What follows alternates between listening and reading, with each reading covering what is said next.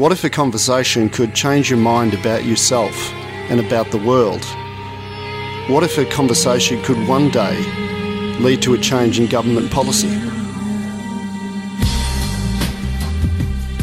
I'm Dr. Mark Halloran, and you're listening to Deep Trouble.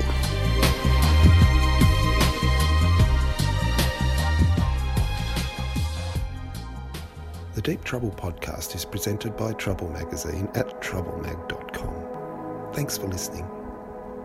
Okay, it's time for Deep Trouble again. And of course, once again, I have Dr. Mark Halloran with me. How are you? I'm well, thank you. We're still in our lockdown, by the way, folks. Uh, Yeah. If you can hear that slight ring to our voices, it's because we aren't in the same room. All right. Well, tonight's episode, you're going to be interviewing Joe Huston. This came out of the interview you did with Peter Singer. That was a contact for Joe, wasn't it? Yeah, so Joe Huston is the CFO. He works for an organisation uh, called Give Directly, which is on the list of charities which are listed in Peter Singer's organisation, Life You Can Save, and also on the website GiveWell, which lists effective organisations that are involved in effective altruism. And so Give Directly is an organisation which provides a version of um, universal basic income to African countries like Uganda as a study to see if this is more effective than giving in kind donations. Right. So when you say a, a universal basic income, one Mm. might be led to believe this is ongoing. I mean, income is a regular thing. They're not just one off payments, they're not just Mm. like a series of payments that have an end time. No, no, they're regular payments that come in intervals. Uh, there's a fairly well thought out system with mobile phones and um, internet banking. And so they're only fairly small proportions of money as well, because in Uganda you don't need very much money to subsist. The study is for 12 years. That's their longitudinal study, as far as I can remember. Mm. There would be means testing for this, wouldn't there? No, There's no means what- testing. that's what's basic universal income. They've selected villages and they've randomly selected villages in places like Uganda, where some places get a version of universal basic income and some don't, to compare what the outcomes will be. The idea is that if people are given enough money to be able to live and they're not on the verge of poverty or potential starvation or food insecurity, that once their basic needs are taken care of, this is also the basic premise of basic universal income. And we also talk about this in another interview with Professor Gigi Foster Mm. that uh, once people's basic needs are met, then they are actually free to pursue businesses and to be more entrepreneurial. And that's the idea behind it. Right. It's a very interesting concept. In some ways, here in Australia, we do limited runs of this kind of thing, don't we? I mean, for instance, a JobKeeper idea it is in microcosm in a way. Mm. Since COVID 19, I should say, Give Directly has started to trial exactly the same program of providing basic universal income in parts of America to help out with the financial distress that certain communities are facing. Well, over here in Australia, of course, we feel that that kind of help to somebody isn't just financial help to that one person because that money then circulates through the system, doesn't it? That person buys something from a local Hmm. trader, that local trader then has that money to buy from someone else. Hmm. It has a multiplying effect. Yeah, so if you've got money to spend, it goes through the entire community and, and also stimulates the economy. That's what stimulus packages are for, essentially. Okay, I'm sure that our listeners will find this a very interesting concept. Mm-hmm. So let's have a listen to Dr. Mark Halloran in conversation with Joe Huston, Chief Financial Officer of Give Directly.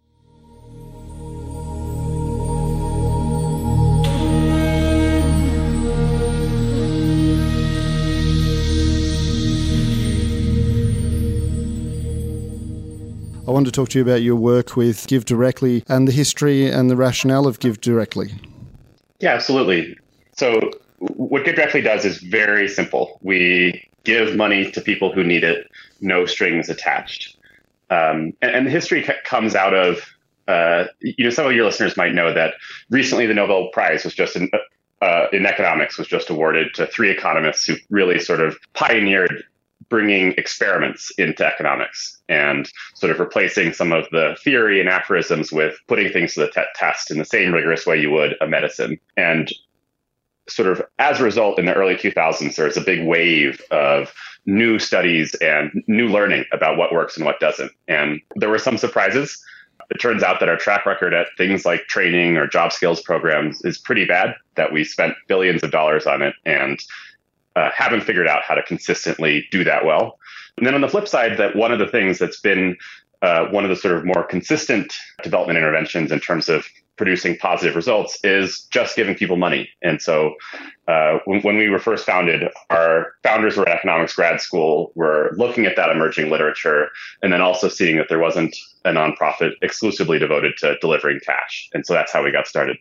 I know we know um, from, I think it's research by uh, Chandel and uh, Seidel, uh, and this is uh, outlined in Peter Singer's book, uh, The Life You Can Save, that 130 billion is spent a year on aid, but if uh, 66 billion was effectively spent, we could wipe out poverty in one year. And we know that traditionally donations to charities have been in kind donations. I think it's about 94%. So have those donations to those charities been largely ineffective? I think they certainly haven't been as effective as they could be. You know, one thing that I, I think holds true is that the people we're trying to help you know, in development, you know, people living in extreme poverty, they are dynamic actors in, in this system as well. And so if you give them an in-kind aid that they don't want, they'll sell it and get the thing they want. And that's something that you see pretty consistently, whether it's food stamps, or livestock or you know in-kind food or things like that there's a pretty consistent pattern that people will sell the thing they don't want and buy the thing they do and so then it just becomes a more inefficient cash transfer than if you had just sort of done, done that from the first place and there are also other in-kind interventions that I think are doing a lot of good. You know, the the type Peter Singer mentions in his book, whether it's uh, passing out malaria nets or deworming pills or things like that. But that's a narrow slice of a small, small proportion of uh, what the overall development sector looks like today. Because Give Directly is essentially proposing a, a form of basic universal wage or income. And that's what these experiments, I suppose you call them, are about. Yeah, yeah, and there's different ways to get at it. You can do a universal basic income, you know, with a recurring payment. So we've got an experiment giving uh, about twenty dollars a month uh, to people going out 12 years. You can also do it upfront to try to sort of solve wealth poverty or wealth inequality with large grants. And so that's something we've done a lot of as well. Right. I know it started with a random controlled trial in Kenya, and I wanted to talk to you about that and some of the results from that. Yeah, absolutely. What's the best place to start? Well, I think we can look at some of the criticisms. So I know that the findings were that in terms of food security, so this was a, a uh, trial which uh, involved, you know, providing people with as you said, uh, a form of basic universal income. And 64% of people at the start of the trial did not have enough food. But by the end, about 57% didn't have enough food. So it went from four days per year per child without food to about 2.5 days per year. Maybe some of the uncharitable criticism that it didn't provide food security, it just provided less insecurity. And I wonder what your thoughts were on that. Yeah, it's an interesting question. And I think something we've seen in our different studies is different structures of cash, whether it's a large amount up front or a recurring payment, can be sort of engineered to help support different goals. And so, if what you want to do is really boost food security, then the right answer is probably to have recurring cash payments going out into the future so that every month you know that the family has enough to put food on the table. If what you want to do is really enable investment, or earnings growth or you know the sort of big ticket investments in somebody's life then one-time grants probably make sense. And so we've seen some studies where a certain structure of cash won't push the nutrition sort of needle all that much and then others where you can really get a, a pretty strong effect. Yeah. As a trial the study well, I think they measured cortisol levels as well, and um, education, there was no effect, and health was no effect. And some of the other criticisms were that uh, 23% of the participants chose to replace their thatch roof, which was an indicator of their level of poverty or socioeconomic status, with a tin roof. At that time, the people that were not realizing that the donation was unconditional and it cost $400. Um, but then one of the criticism was that the thatch roof only cost $37 annually to replace. So it would take 10 years to get the investment back from the point of view of the investor, not from the point of view of the participant necessarily. I wondered what sort of things you'd learnt from those early findings. And so it's absolutely true that, you know, going out giving cash it takes as much explaining in rural Kenya as it would in Sydney or New York. It's a, a, weird thing to do. And so you have to take a lot of pains to make sure that people really understand that it's unconditional, that even if you're enrolling people you know, based off of a, a poverty proxy like uh, the material of their roof. That doesn't mean they have to do anything to their roof once they get the cash. And, you know, we're constantly sort of spotting issues like that and evolving.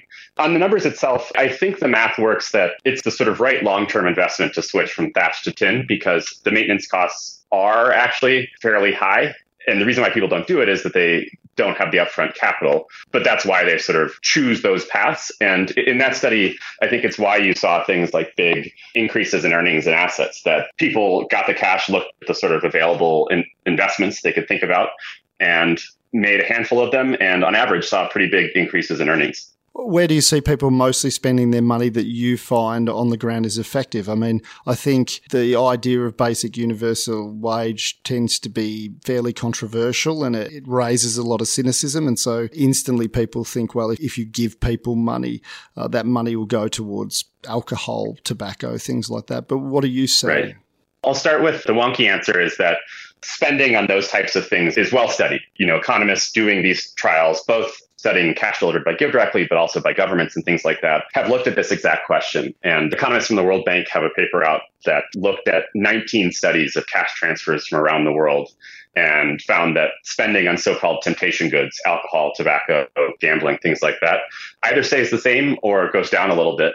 And then economists from MIT looked at the other kind of big worry uh, that I think people have about cash transfers, which is work effort. You get some cash and you start working less.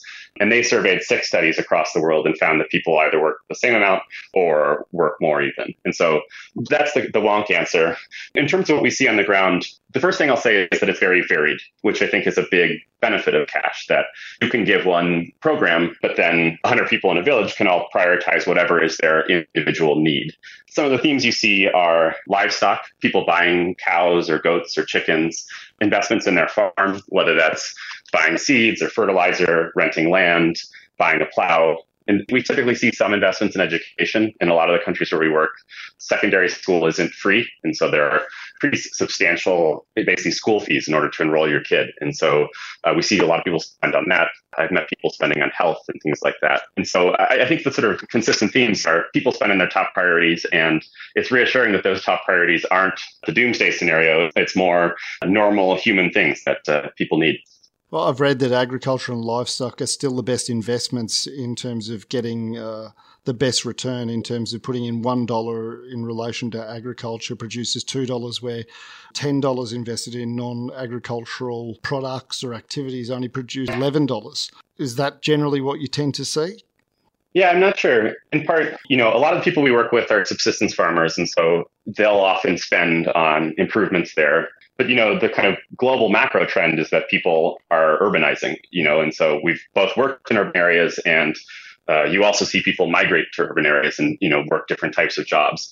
If Kenya or Rwanda develops, you know, dramatically over the next 50, 100 years, I think there'll be much fewer farmers than there are today. And so, yeah, it's tricky. And, and that it is tricky is part of why we like leaving it up to the people we're trying to help so there is planning for the future because I suppose one of the arguments from the people who are supporters of in-kind donations say that the money that's best spent on things like agriculture, crops, fortified food, water purification is still best provided by in-kind donations because the rural communities need to have these shipped in and subsidised. But uh, it sounds as though what GiveDirectly is doing is planning for a future where there will be less rural activity almost.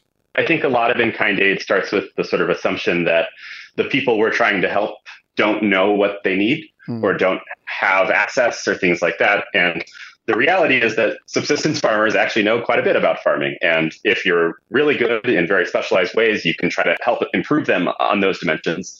But if you also give them cash, they'll invest in the sensible things they know about to improve cash. And they have access to markets near them to buy everything from malaria nets to cows to fertilizer. So I think that's a big piece of it that you don't need policymakers or aid workers in Sydney or DC or London to chart out these people's lives. You can get them some cash and, and leave the rest up to them.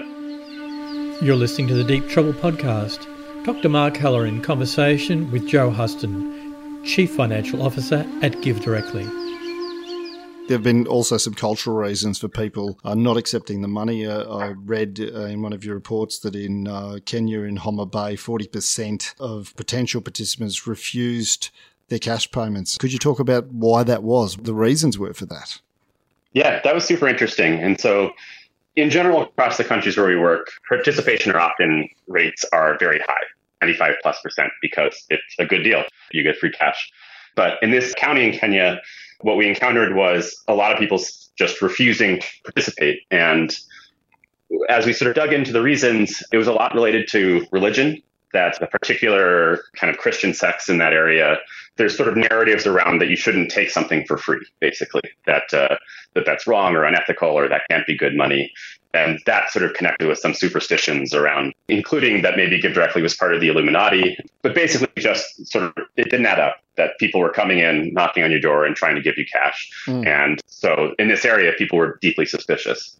I know you've done some work in the United States as well, but I, I suppose you encounter some of that probably reasonably healthy skepticism uh, yeah, if somebody knocked on my door in New York and said they were offering a thousand bucks, I'd probably call the police. Yeah. Uh, so yeah, so I think the skepticism makes a lot of sense, and we've gotten better. We were always, you know, holding town halls with the communities before going door to door to sort of explain the program. At the time, we went on local radio to try to give people another perspective on what it is. Something we've been doing lately is having past beneficiaries talk to future ones, hmm. um, which I, I think is helpful as well. But yeah, it's a a confusing program in many ways, and so and not your typical, and so it does take some explaining. Well, did you need to talk to the Christian churches as well and break down barriers there? Yeah, it, was a lot of sort of going to the big church gatherings, the various levels of different types of elites, either government or religious or just sort of more community. And yeah, and trying to sort of reach people. Um, we actually ultimately ended up leaving that county. That it, it seemed like, you know, people there just didn't really want to participate. And in part, that makes it more costly to operate, but also we don't want our role to be all that disruptive to the community. And so we went elsewhere in Kenya. Oh, so you actually even just withdrew from that particular area because it wasn't, it essentially wasn't working because of those cultural, religious reasons almost. Yeah, and I'm curious, you know, maybe a few years down the road, as people see that, you know, some of the people who got the money, you know, they're still doing well. I can imagine us going back, but uh, but yeah, that, that's what happened in that case. Because your current trial, you're looking across, is it seven African countries? Your current trial is about 6,000 participants uh, across some of the poorest regions in Africa in terms of villages. So you're targeting villages that need the most assistance, essentially. And so I think the trial you're talking about is the basic income one, and, that yes. one's actually just in Kenya. But yes, we're working in two very poor counties in Kenya, and then whole villages are randomly chosen to either be cash receiving or to be non-cash receiving. And then within the cash receiving, some villages are getting a basic income for 12 years, some for two years, and some a one-time grant to basically compare what structures of cash best support what type of priorities or plans. I mean, it seems like I wondered in terms of the analysis, does it come down at the finish of this in 12 years to each individual villages as well in terms of the way that they reacted differently? Because I, imagine some villages have different cultures and different structures to others. Yeah, absolutely. And uh, you can try to capture that in some of the survey design. You know, you can ask about how this affects how the community is interacting with each other, how people's life plans or dreams or what they think is possible change. But also, I think some of the more qualitative work of just going and talking to people can be interesting as well and informative. What other markers in terms of change, economic change, quality of life change? Are you measuring more than just people reporting on their quality of life? What are you looking at exactly? Yeah, and so for this study, it's uh, you know I think the debate about basic income thinks about a pretty wide range of outcomes, and so with this study, we've tried to measure a wide range of outcomes, and so it's a lot of detailed economic things around how much are people spending, how much are people earning, what are their assets. And that is self reported, but they're also talking to a control group that's self reported as well. And the surveyors are another nonprofit, not directly. And so that independence, I think, helps. And you can do additional tests to make sure that your self reported data isn't getting all that screwy. And so there's kind of economic measures. There are important nutritional measures that you can look at. And some of them are inputs like food security or just how many meals with protein and things like that they're getting a day. But you can also look at outputs, look at the circumference of a child's upper arm or something like that to see, you know, are they just skin and bones or are they developing with muscle and fat? And you can look at their height and their ratios of weight and height and things like that to sort of capture those types of things. A big thing we're curious about is gender relations the sort of balance of the evidence on cash seems to be that if you see a change in things like intimate partner violence, either emotional or physical, that cash transfers are usually associated with decreases in violence. And people talk about that in the basic income context that if you give people their own support, they'll have more freedom, they'll have more autonomy and power in relationships. And so we're really curious to sort of get at that in a bunch of different angles of how does this change how families are interacting with each other. At a sort of internal level, we're curious about stress, happiness, depression, life aspirations, and, and sort of seeing having a little bit of extra security plays into that because you've talked about, I think, with the Kenyan trial, that there was a decrease in family violence, there was an increase in female empowerment, which I imagine would be self reported potentially. I mean, how many indices are you gathering in terms of data to assess all these things in, in relation to? It sounds like it's a change in rates of family violence and a culture of family violence in certain parts. Yeah, exactly. And so, in general, this is about five rounds of surveying with different types of respondents. And so, the cash recipients, village elders, the members of the family alone, the members of the family together. Um, and so, it's it's hours of conversation with this third party evaluator and uh, both people getting cash and not. And, and so it's, yeah, dozens and dozens of indices to sort of track what the effects are. And it'll all be comparison of people who received cash versus the control group in, in the same way you would look at a medicine or something like that. It sounds as though it's 12 years, so it's not as though it's just going to be a before and after type analysis. Exactly. The first results will be out this year. And I think they'll be as important because one of the important comparisons, I think, is between the two year group and the 12 year group. Those groups of people have been treated the same up until now, but one side knows that they have future security, which I think if you had a scaled up basic income or something like that, that sort of extra effect could be impactful. You know, maybe they're planning at a longer horizon or thinking bigger. And so I'm really curious about that comparison in particular. I think one of the issues that you faced early on that you've identified, and uh, I'd be interested to see how you've solved this, was issues in relation to fraud with field staff. Um, so I read that in 2015, $60,000 was stolen from Kenyan M-Pesa agents that, that do the cash transfers. I mean, how do you go about rectifying this to make sure that you keep a track of, you know, potential corruption? Yeah, it's something we're thinking about constantly. And, you know, it's a problem with any type of aid delivery or company for that matter. But I think cash has a, a sort of focusing effect on, on where it can pop up. And so the kind of measures we've taken are, in general, a move towards more independent checks. And so people who get signed up today will have three independent interviews over different days by distinct teams from Give Directly. Um, we also have an independent call center that's calling recipients as they're receiving cash, in part just to sort of solve customer service issues that come up, but also to understand um, what their experience was like, whether people asked for bribes or there were fraud attempts or things like that. And then something that we started a couple years ago is a separate independent audit team that reports basically outside of the country structures directly to our COO.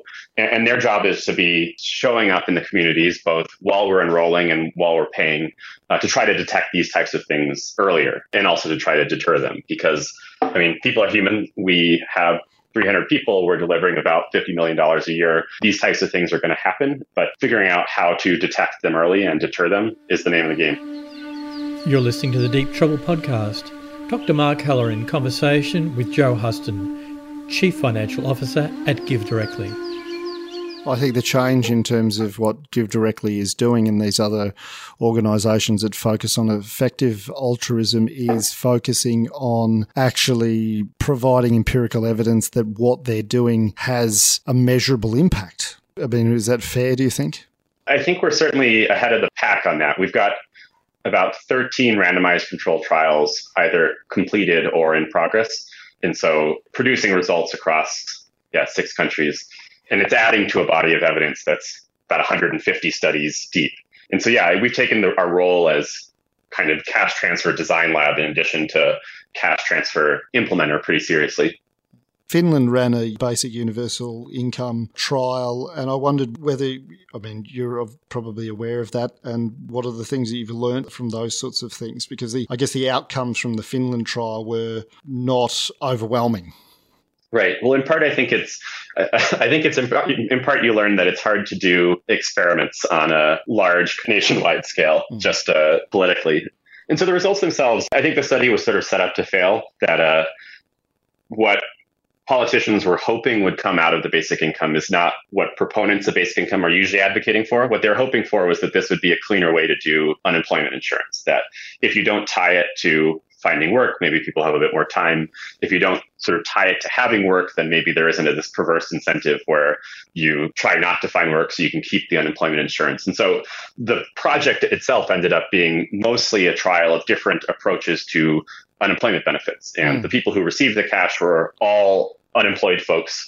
And the way the questions were geared was very much around which program will get people back to work sooner. Mm. And the programs were basically all the same on that front. If you dig into the data, there are signs that like people's lives were a lot better, that they were less stressed, happier, things like that. But sort of way the study was framed and the discourse around it, I think it didn't sort of give it much of a chance for those things to come out. Mm, well, I think possibly, I mean, you, the studies that give directly seem to be running, well, they tend to be randomized, but obviously focusing on the lowest tier of unemployment benefits, which is what they were providing to people. So it's, it's really the lowest level of wage you could possibly provide, and they provided to about 2,000 people. There was an increase in well-being, I think, on self-reports and trust but there was a focus not on really around getting people back into the labour market essentially. Right. So I think that was probably the big distinction, of the greatest issues. But uh, it does make me think. I mean, I know that people like, uh, well, diverse number of people from Bertrand Russell and Thomas Paine and uh, Dr. Martin Luther King and uh, surprisingly, even uh, President Richard Nixon were all supporters uh, and promoted UBI. In fact, Nixon actually tried to tried to instigate a program like that, but was defeated by the Democrats, I think, because it was not considered to be generous enough. I wondered whether you felt like this was something that could work in any situation and context or in socioeconomic strata, or whether it only has applications in really specific areas and populations. I think there's an aspect of cash that's very generalizable. The specific implementation or the specific effects you see, I think, will vary a lot by context. But an aspect that's very generalizable is if you have a certain budget that you've set aside because you want to help poor people in your society or in your world, a good starting question is can I do more good figuring out how to spend that budget, thinking about programs, being clever, talking to experts? Or then uh, you could by just giving the money and letting the people I'm trying to help spend the budget. And I, I think that core question is very generalizable. That if you think about developed world social policy, in the US at least, we have a sort of welfare system that has both a lot of gaps, uh, a lot of hoops to jump through, and a lot of non cash support. Our sort of main welfare program actually gets granted down to states, and they can decide how to spend it on a whole host of things. There was an article recently about how some of the money, especially in the South, was going to marriage counseling, for example. And so I think that the US might stand out for being particularly bad in this front, but that phenomenon is actually pretty general in the developed world that you have a mixture of different types of supports, many of which that are either intentionally paternalistic or, or, just not all that well conceived mm. and flipping the question and saying why shouldn't the sort of budget just start in the hands of the people we're trying to help and then maybe you would justify deviations from that well, it's actually very important to have a health system or something like that. Or, you know, we need to have something around mental health. You can sort of start working backwards from that versus starting with this, you know, small, small portion going as direct unconditional cash to the people you're trying to help. I do want to talk to you about this because I think this is interesting. If basic universal income were implemented in a you know a first world country like the United States, then that would then, because of the tremendous amount of revenue it would take to support a program like that, then medical care programs, private insurance, things like that would be made obsolete because the universal income had replaced all of that, those sort of social government supports. Is that the case? It depends who you ask. And I think it's a big risk. I think the politics of basic income are pretty fascinating, you know, because there's this interest on both the left and the right, but I don't think there's many policies they both co-sign to. And so I think one of the worst things you could do for poor people is take budgets that are currently means tested, focused on poor, and only those budgets, and then universalize them, because that would just mean far fewer dollars per person, basically. And so proposals like that, you see that on the sort of Charles Murray side of the debate, mm. uh, where you take all of the existing social programs and then dividend it out to literally every person in society. I think proposals like that would be pretty bad for basically any country. I think if you want to sort of go down the basic income route, you have to be signing up for an expansion of the safety net, not a, a reallocation, if that makes sense. I mean, is that sustainable in terms of the tremendous amount of revenue that uh, a, a, program like a, a universal basic income would require? I think mathematically, yes, that developed world countries, you don't have to have tax rates, you know, north of 60% or so on the t- top earners to get those types of numbers. Politically, I think it's a different story that I, I, think the United States or Australia would be pretty far from having a basic income, you know, that being close to the political debate anytime soon. Mm. Well, you know, you know, a country like Switzerland where they had the referendum, that, that I think feels a little bit closer. And so I think the politics are the real constraint versus making the math work. I was interested in the future in relation to this because I read about Silicon Valley uh, billionaires and uh, feeling as though they may owe humanity a solution because uh, AI has been predicted to, within maybe even 30 to 50 years, render much of humanity uh, essentially a, a useless class through mass unemployment. And I wondered if something like Give Directly is to some extent a, a first run trial for everyone. It's interesting. Yeah. You always have to question a little bit why this time will be different than, you know, the industrial revolution but yeah, it, it's interesting. I, I, I, sort of had no idea whether the doomsday automation scenarios will play out. Mm. I do think Give Directly and the other, both governments and nonprofits who have built this evidence base, yeah, th- that'll be informative for mm. what policy tools we have available. And even if it's not the doomsday, if, if it's just um, as automation gets better, as mm. AI gets better, there's just lots of labor market disruption, people mm. finding new jobs, people getting laid off and, you know, training up on a new skill, how cash can play into that, uh, whatever sort of set of policy levers you want in response to that. I think th- this evidence base will be pretty important for that. Right. Yeah, maybe I read a conspiratorial type of interest into it. I mean, I know that I've heard that executives in Facebook are interested in and donate heavily to things like Give Directly.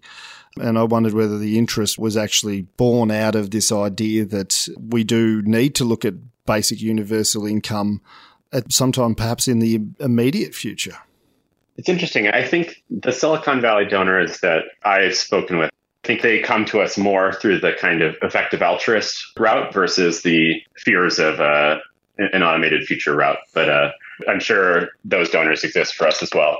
I was interested also just in terms of your um, connection to, because I think the focus on empiricism and, and the, the science and the social and economic science around it, if your connection to things like the Centre for Open Science, because it seems as though their aims and your aims are very, very comparable, essentially, in a lot of ways.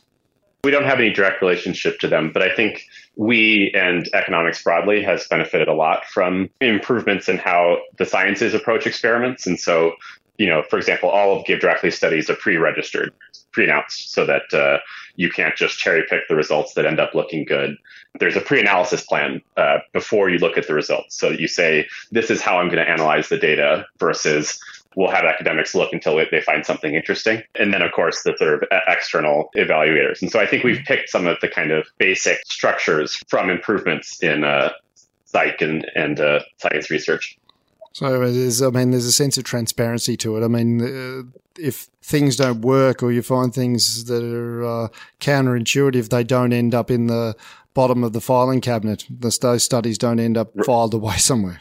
Right, exactly. You're listening to the Deep Trouble podcast. Dr. Mark Halloran in conversation with Joe Huston, Chief Financial Officer at Give Directly. It seems as though the effective altruism movement is the future. I mean, are the old not for profit charities that have been predominantly involved in, in aid, will their roles become less and less? Things like World Vision, things like Save the Children. Yeah, I don't know if it'll be they become less and less or they switch what they're doing.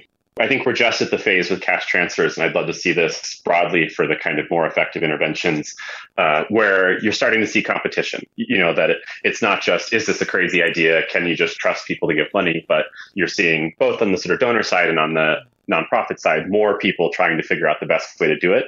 And I think that would be a better world if, uh, you know, the World Visions and the Save the Children's and the CARES are uh, tilting hard towards you know looking at the evidence, figuring out what's effective, and selling that they can do it better than you know the sort of upstart nonprofits on GiveWell's list or something like that. Well, are, are, you starting to see that? I mean, are they are they changing their policy? Are they reaching out to uh, essentially take on some of these practices? Yeah, it's hard to say without being in it. You're certainly seeing more of a move to cash transfers. Um, I think that often gets mixed with a bit of old development, as in it's cash, but we'll put these conditions on it or we'll add this extra training that may or may not work. And so, you know, I think it's a, a, muddy transition, but, uh, but yeah, I think it's happening.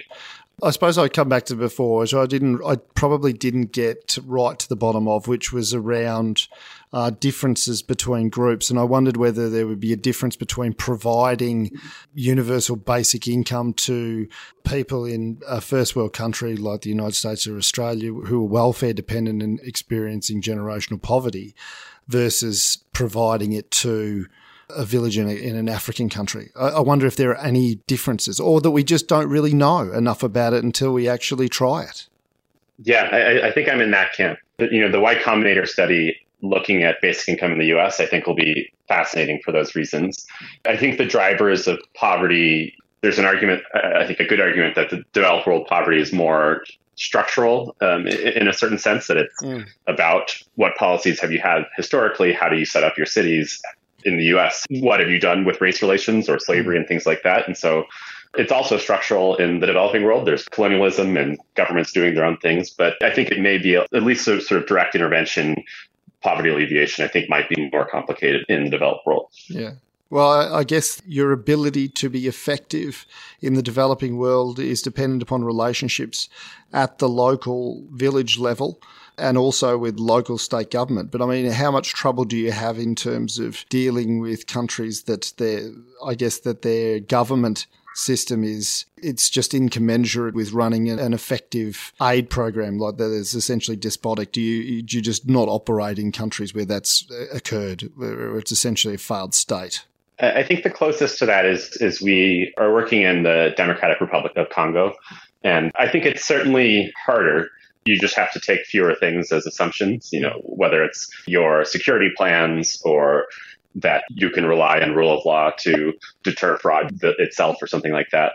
But and we're just actually getting started in DRC, and so I won't uh, declare victory yet. But uh, but mostly, I think it's doable that you can sort of do the kind of bread and butter work that we do and I should say it's DRC, not CAR or something like that. We're not yet to operate with a big security force or something like that. And so I think there are certainly places that are currently off limits to us. Is it in some ways easier than traditional aid in terms of in kind donations? Because essentially all you need to provide people with, apart from the staffing and the analysis, all you have to provide people with is either a SIM card and a mobile phone that they can pay back through the actual study itself. So does it make it easier? I think so. And we're actually experimenting with ways to make it even leaner. We're doing a project partnering with one of the big telecom companies in one of the countries where we work. And they basically have, you know, data on all of their users. And if you look at that data, you can predict who is poor you mm-hmm. can sort of see how much prepaid airtime are they buying at a time. Do they call people or do they ask people to call them? Do they receive airtime? Do they send it to others? Things like that. And so you can sort of build an index of poverty and then we're just the beginnings of trying this out, but then you can sign people up purely remotely. And so that would, you know, be the kind of next level of how can you even further disintermediate give directly. And so I'm excited to see how those types of things play out. But it's also true that our core model itself is pretty simple you must require less resources to implement this.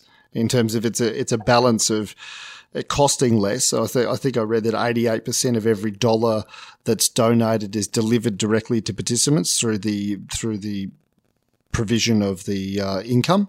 And so, is it amongst the best in terms of getting value for your dollar as an investor in effective altruism? I think so. I think it's if, if you think about the various effective altruism, I think of cash as the uh, the stock index of them.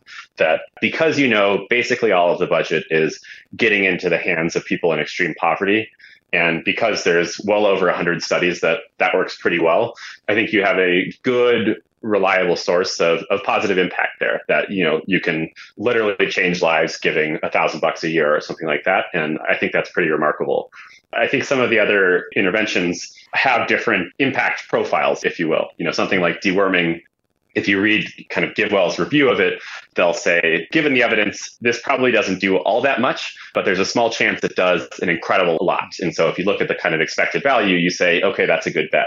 But it's a different profile than cash transfers. And then something like, you know, antimalarial nets, I think is both highly reliable and, and high impact. And so I think that you know, maybe it's the they've found a, a, good stock picker there, that they're the Warren Buffetts or something like that. Well, I guess it's a, it has less emotional content to it because I mean, with malaria nets, it's the potential lives you save rather than the actual life that you save. You know that it's a preventative measure, and the cash is to some extent in the same category as that. But people seem to have something psychologically different when they think about cash donations versus other types of donations. And I wondered what you thought that was, or, or what you knew about that. Yeah, it can feel more personal somehow that you know like it's closer to i'm just sending some money to somebody and ideally if we're doing our jobs right at give directly it feels exactly like that a thing we're trying to figure out is how to do that even better? How do you sort of connect people living in extreme poverty with funders and sort of remove give directly more and more from person in the middle. Mm. Historically, if you look at the kind of most successful fundraising machines, child sponsorship basically drove a, a lot of you know the growth in, in places like World Vision or, or, CARE or things like that. And it was because of that connection. And it, it didn't turn out to be all that real of a connection. You know, multiple people were getting the same letters from the same children and things like that. But I think creating that connection is a big part of uh, how you help people give. Mm. Well, I mean, we talk about the studies. I, I, talked about that with Peter about, you know, people more likely to donate if they hear a story of disadvantage from one child rather than 10. And there's a feeling of, uh, you know, the problem becoming too great and being overwhelmed by it and personalizing the story. It seems to me that these types of interventions are really around increasing the autonomy of the people that you're working with. I mean, to some extent, in kind has traditionally been, and maybe I'm not being fair to it, but this is my impression, is about sort of me deciding what I think you need rather than allowing you to use your own judgment in terms of your experience in your own environment to decide what's most appropriate and effective for you.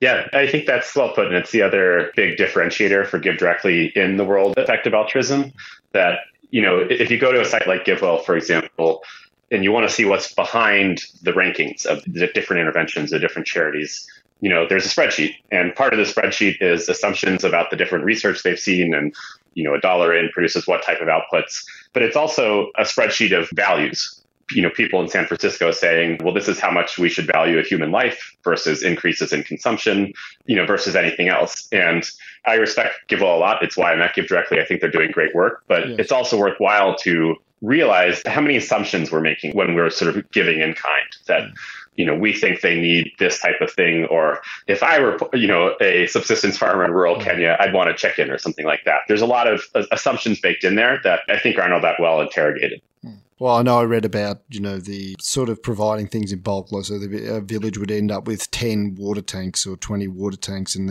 it wasn't required. So there's that sort of ineffectiveness and wastefulness that can sometimes go along with in kind donations. And I think the idea of building people's autonomy obviously is a better idea. But I wondered if there was still any role within this research for decisions that are made that are paternalistic. Like, I think that to some extent, in kind donations are a bit paternalistic, but I wonder if there is still a role for that. Yeah, this is something we debate internally. Personally, I would say yes, that I think if you look at you know some of the other high quality interventions, something like antimalarial nets or deworming pills or something like that, I think there's a good case that on the margin there are types of mistakes humans make a lot. You know, underpricing a certain risk or just not being aware of the scientific literature on something, or because they're only one person, not thinking about the externality for the whole community or something like that. And I think when people think about aid, they give too much credence to this belief, and as a result, give almost none of the budget shows up as cash transfers. But I do think there is a core truth to it that thoughtful, well reasoned paternalism, I think, has a role. Well, I think about sowing in iodized salt throughout Europe and things like that, and recruit, re- reducing the number of hypothyroidism and cretinism and things like that. That, that sometimes there is a role for. Right. I suppose you have to. I mean, things like um, Against Malaria Foundation, they've obviously spent time in the area talking with people and analysing the situation before they implement that. So it, it's sort of more informed paternalism. Yeah, and I think that's important. Something GiveWell has done that's interesting is trying to replace some of that spreadsheet on human values with, you know, in-depth surveys of trying to sort of extract what people value and what they want. And I think if you sort of don't go the cash route, or even if you do, it's important to figure out ways that you're still getting that perspective, because otherwise, I think you could end up with weird results. I'll return to the first thing I said, and um, we'll finish on this. But it, the statement that if $66 billion was effectively spent, we could wipe out severe poverty in one year. Do you think that's accurate?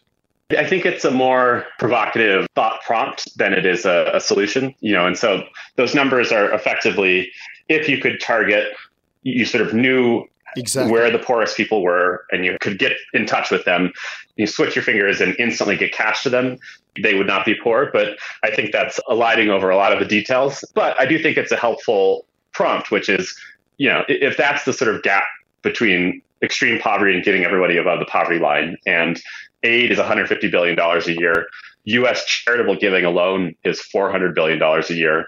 I think it's a helpful prompt to say, you know, do we have an allocation problem here? So I think it's helpful from that perspective. Thank you. Thank you for your time. Thank you so much for having me. You have a good day. Bye.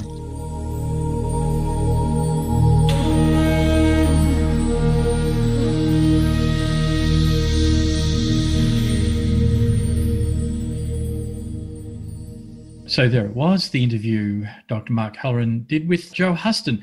Mark, one of the things that Joe was talking about was a possibility of fraud. That when there's money dangling, there's a, a whole host of people who want to get their hands on it, and including those people who don't mind using illegal means. Do you think that's going to go hand in hand with this kind of uh, cash payout system? That there'll always be people who will be trying to rort the system? Well, the short of it is yes. I mean, we talk about the issue that Give Directly had was having people on the ground, support staff in places like Uganda who are supposed to be supporting the system in terms of setting people up with mobile phones and the cash transfers and things like that. And some of these officials that were hired by Give Directly were essentially committing fraud and redirecting funds into their own accounts. And as discussed in a later interview with Professor Foster, one of the issues of going into a country with potentially a corrupt government is that you have to be careful that the government officials don't find some way of getting around your system and redirecting those funds. I mean, we know traditionally probably that's been a problem for in kind donations. Mm, yes, yes. All right. One of the things that you mentioned is that cash like this could be spent on drugs, alcohol, mm. or gambling. And in some ways, there's uh, been a feeling here in Australia that control should be put on welfare payments to remote Indigenous settlements for this very reason. What do you think about whether there should be strings attached? it didn't bear out in terms of the research in the places where Give directly has gone, like Uganda, mm-hmm. that people were more likely to spend it on gambling or drinking or smoking. That that was not the finding. But I do think when you're implementing and I've talked about this in other places. When you're implementing any program like this, you can't assume that what works with one population will work with another. And so it's very, very context specific uh, and culturally specific as well. And they're sort of slightly different things. One is around state control, around the way that benefits are provided. Another one is a charity organisation coming in doing a study to see what will be most effective in, you know, whether this provision of direct cash is more effective than providing food implements that you can use to develop agriculture and things like that. Mm, I'm sure our listeners will have found that interview interesting, as they will next week's interviewee, Dennis Altman, one of Australia's leading intellectuals, academics, mm. who's had a great influence perhaps on our local queer politics. When I say queer, I mean to say that's a term that Dennis likes himself, isn't it, Mark? That's his preference. Yeah, that's his preference in terms that he uses to describe himself and his community. Yeah, so he's a, a professor at La Trobe University and he has written a book called Unrequited Love. It's essentially his autobiography about his life, and his experience of the AIDS epidemic, which we actually don't really go into, uh, unfortunately, but also his experiences with people like Gore Vidal and Michel Foucault. Right. Unrequited Love, Diary of an Accidental Activist, actually, mm. out on Monash University Publishing. And the unrequited love, interestingly enough, at least Peter Craven, who reviewed the book in the Australian, mm. said that it's really about our relationship with the US. Did you get yes, that from the book? Yeah, well, I, I did. I think the interview, we did get sidetracked on other things, but Dennis has been, you know, intensely interested in US politics. And so the book starts off uh, with essentially Donald Trump winning the US election yes, and the yes. effect that had on personally on him and the people around him. But we should point out that Dennis went to America and he was there at a crucial time in the development of what they once called the gay liberation movement. He's a great thinker and talker. I was really definitely impressed with Dennis Altman's take on so many of the major issues of our time. And I was fascinated to learn that he had gone to the largest Quaker school in the world, mm. the only Quaker school in Australia, which happens to be in Hobart. Mm. So join us next week here on Deep Trouble on 94.9 Main FM when Dr. Mark Halloran interviews Professor Dennis Altman.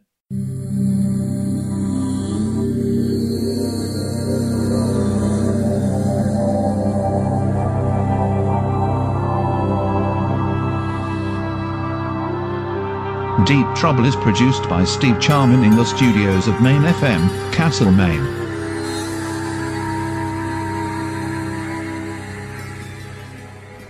The Deep Trouble podcast is presented by Trouble Magazine at troublemag.com. Thanks for listening.